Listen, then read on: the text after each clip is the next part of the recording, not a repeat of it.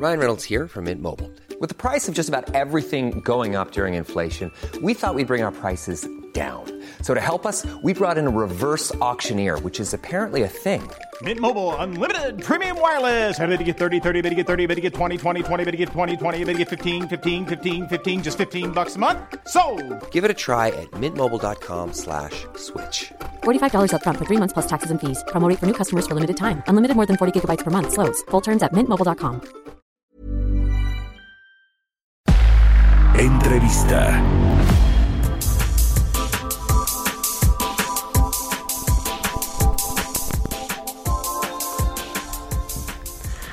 Bueno, pues eh, hoy, este lunes, se reabren restaurantes en la Ciudad de México luego del acuerdo que se alcanzó la semana pasada entre la autoridad, las autoridades del gobierno de la Ciudad de México y los restauranteros para que bajo condiciones estrictas de medidas de seguridad sanitaria y en áreas abiertas algunos restaurantes de la capital del país puedan retomar sus actividades, reabrir las puertas. No son muchos, es un porcentaje, si no me equivoco, y ahora vamos a platicar con un representante de la Canidad, de entre 15 y 20% de los restaurantes en México que tienen las condiciones para poder reabrir sus operaciones con eh, estas eh, medidas de áreas abiertas y con terrazas. Para platicar del tema, saludo con mucho gusto a Germán González Bernal, él es vicepresidente de la Canirac, la cámara que agrupa los restaurantes en México, los restaurantes formales. ¿Cómo estás, Germán? Muy buenos días. Muy buenos días, Mario. Muchas gracias por el espacio. Pues luego de, de ya decíamos, de estas eh, pláticas que tuvieron con las autoridades, hoy reabren algunos restaurantes aquí en la capital del país.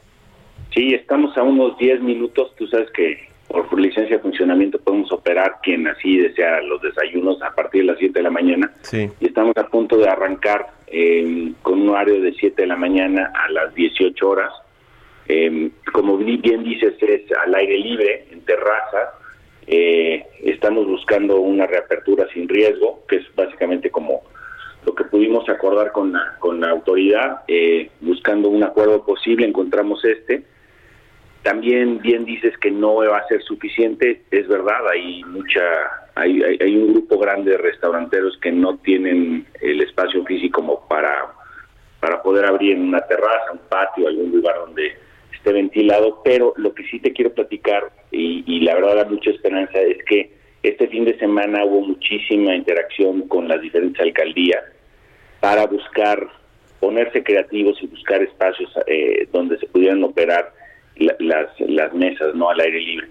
Y, y afortunadamente se encontraron muchos esquemas muy padres, este desde algunos yéndote a la banqueta, algunos carriles de estos confinados en una vía que no sea principal y que no cause ninguna molestia, digamos, al, al, al, a la ciudadanía. Y entonces se nos están dando algunos carriles, se nos están dando espacios, eh, los mismos centros comerciales han habilitado eh, pues algún estacionamiento, algún área, un jardín que tenían desocupado. O sea, se ha visto un, una pues una coordinación bien importante entre, entre los restauranteros y, y los caseros y la autoridad para poder abrir más y quizá en lugar de que abramos el 30% vamos a tener la sorpresa de que quizá abren algo así como el 40% con este tipo de, de, acciones que vimos ayer.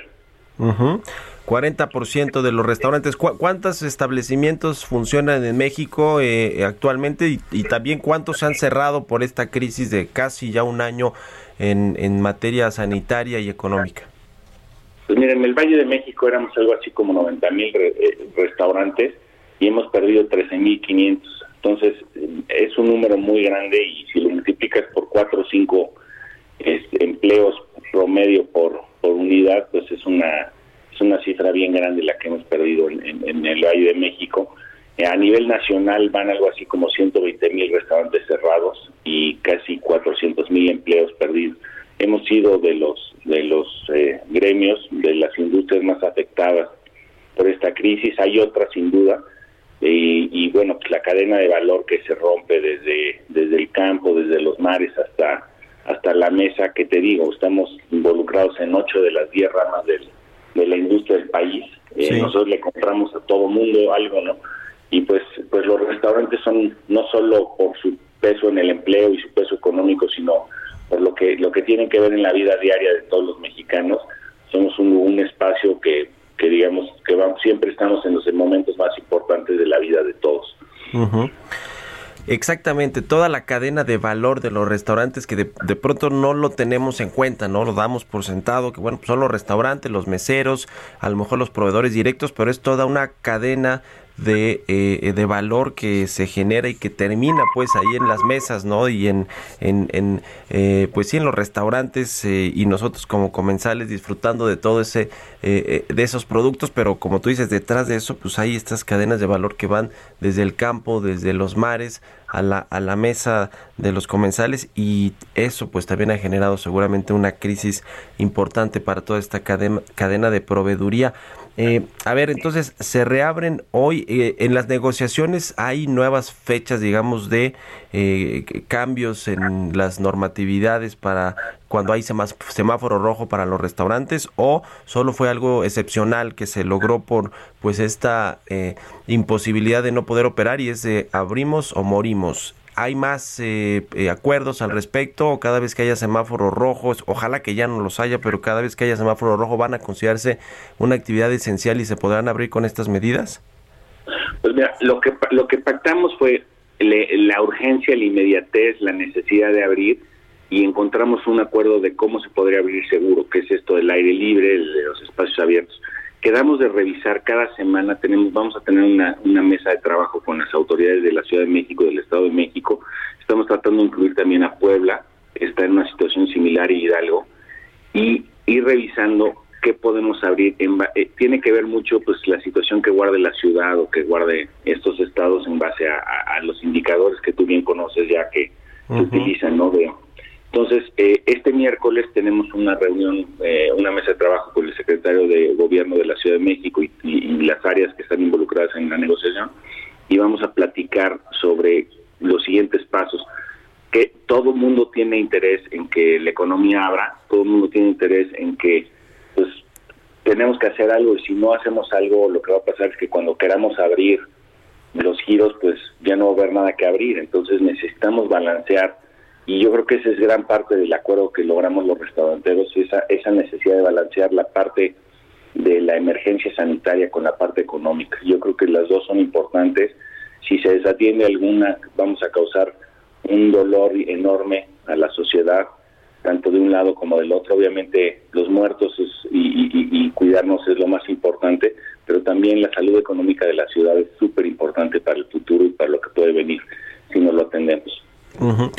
Otro, algún otro tipo de apoyo, eh, Germán, en términos de impuestos, en términos de, pues, eh, no sé, a lo mejor algunas ayudas directas eh, que pudieran darles por parte del gobierno de la, de la capital del país, o de eso nada se habló, o sí se habló y de plano no se puede. Pues mira, hemos, hemos estado buscando esquemas, hay, hay una iniciativa de la Secretaría de Desarrollo Económico que nos estamos eh, negociando que nos pueda ayudar con algunas líneas de crédito de 100 mil pesos para, para algunos restauranteros. Eh, lo está también apoyando la Secretaría de, Economía Federal. Eh, estamos buscando, bueno, ya ya se anunció el, tema de, de los el, apoyo a los meseros, que son 2.200 pesos por por mesero de los que trabajan en restaurantes. Tú sabes que muchos de los que trabajan en restaurantes viven en el Estado de México, entonces no, no pueden acceder a ese apoyo. Entonces, si ha habido algunos intentos, no ha sido suficiente esto que anunció la jefa de gobierno de la condonación del impuesto sobre la nómina un mes, el mes de enero, pues todo ayuda, pero son dulcecitos, son aspirinas para, para la industria, no resuelve.